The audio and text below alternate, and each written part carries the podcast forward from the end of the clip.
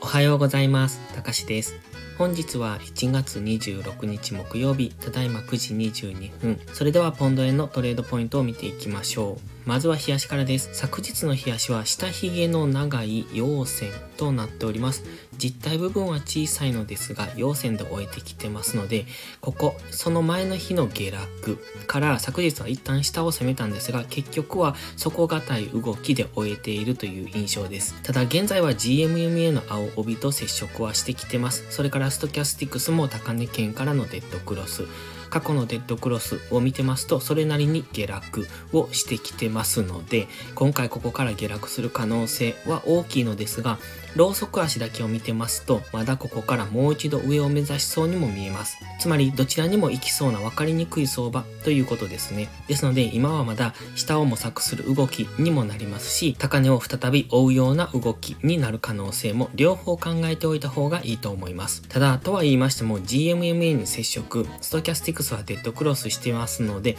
ここから上昇するにしても上値は重い展開になると想定されます。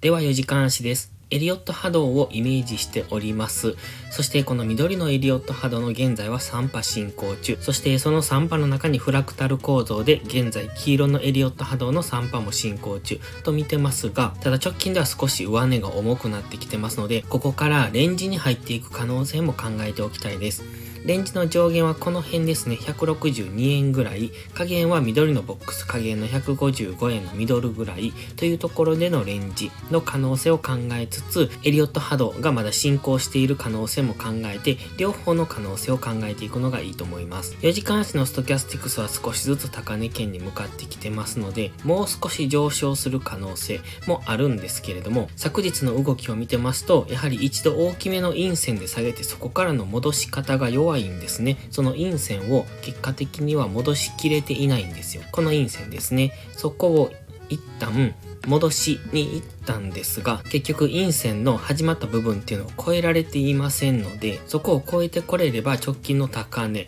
の162円付近を目指して上昇すると思いますが、今は昨日の高値を超えられるかどうかというところで攻防戦が行われている感じですね。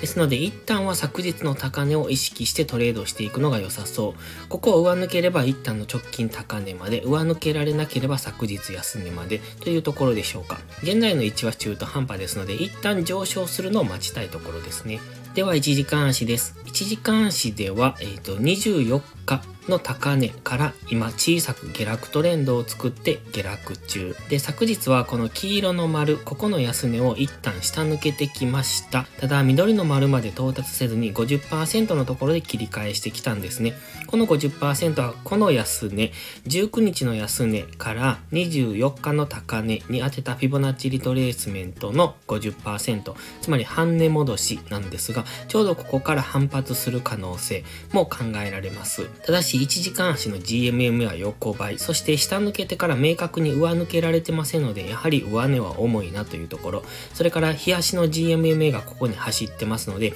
やはり日足の GMMA に抑えられて下落する可能性も考えておきたいです。ただし、昨日のこの下落からの反発を見ていてもわかるように、比較的強めの反発が入っているんですね。ですので、売るのであれば上がったところ、買うのであれば下がったところっていう風にしていかないと、昨日も大きく下落してきましたが、その後強めに反発をしてますので、こういった逆の動きに飲み込まれる可能性もありますので、売っていくのであれば昨日高値ぐらいまで上昇するのを待つ。そして買っていくのであれば昨日安値、もしくはこの緑の丸付近ですね。ここがフィボナッチラインの61.8%、159.176になりますので、その辺ぐらいまで引きつけてというところでしょうか。現在では日足では下落に入りそう。そして4時間足では GMMA にサポートされているという、この辺のゾーンっていうのは分かりにくい動きをしますので、明確に4時間足の GMMA を下抜けてから売っていくのがいいと思いますし、買っていくのであれば昨日の高値を超えてから、ただしすぐ上には日足の GMMA がありますので、あまり長く保有するというよりは直近の高値ぐらいまでを目指して、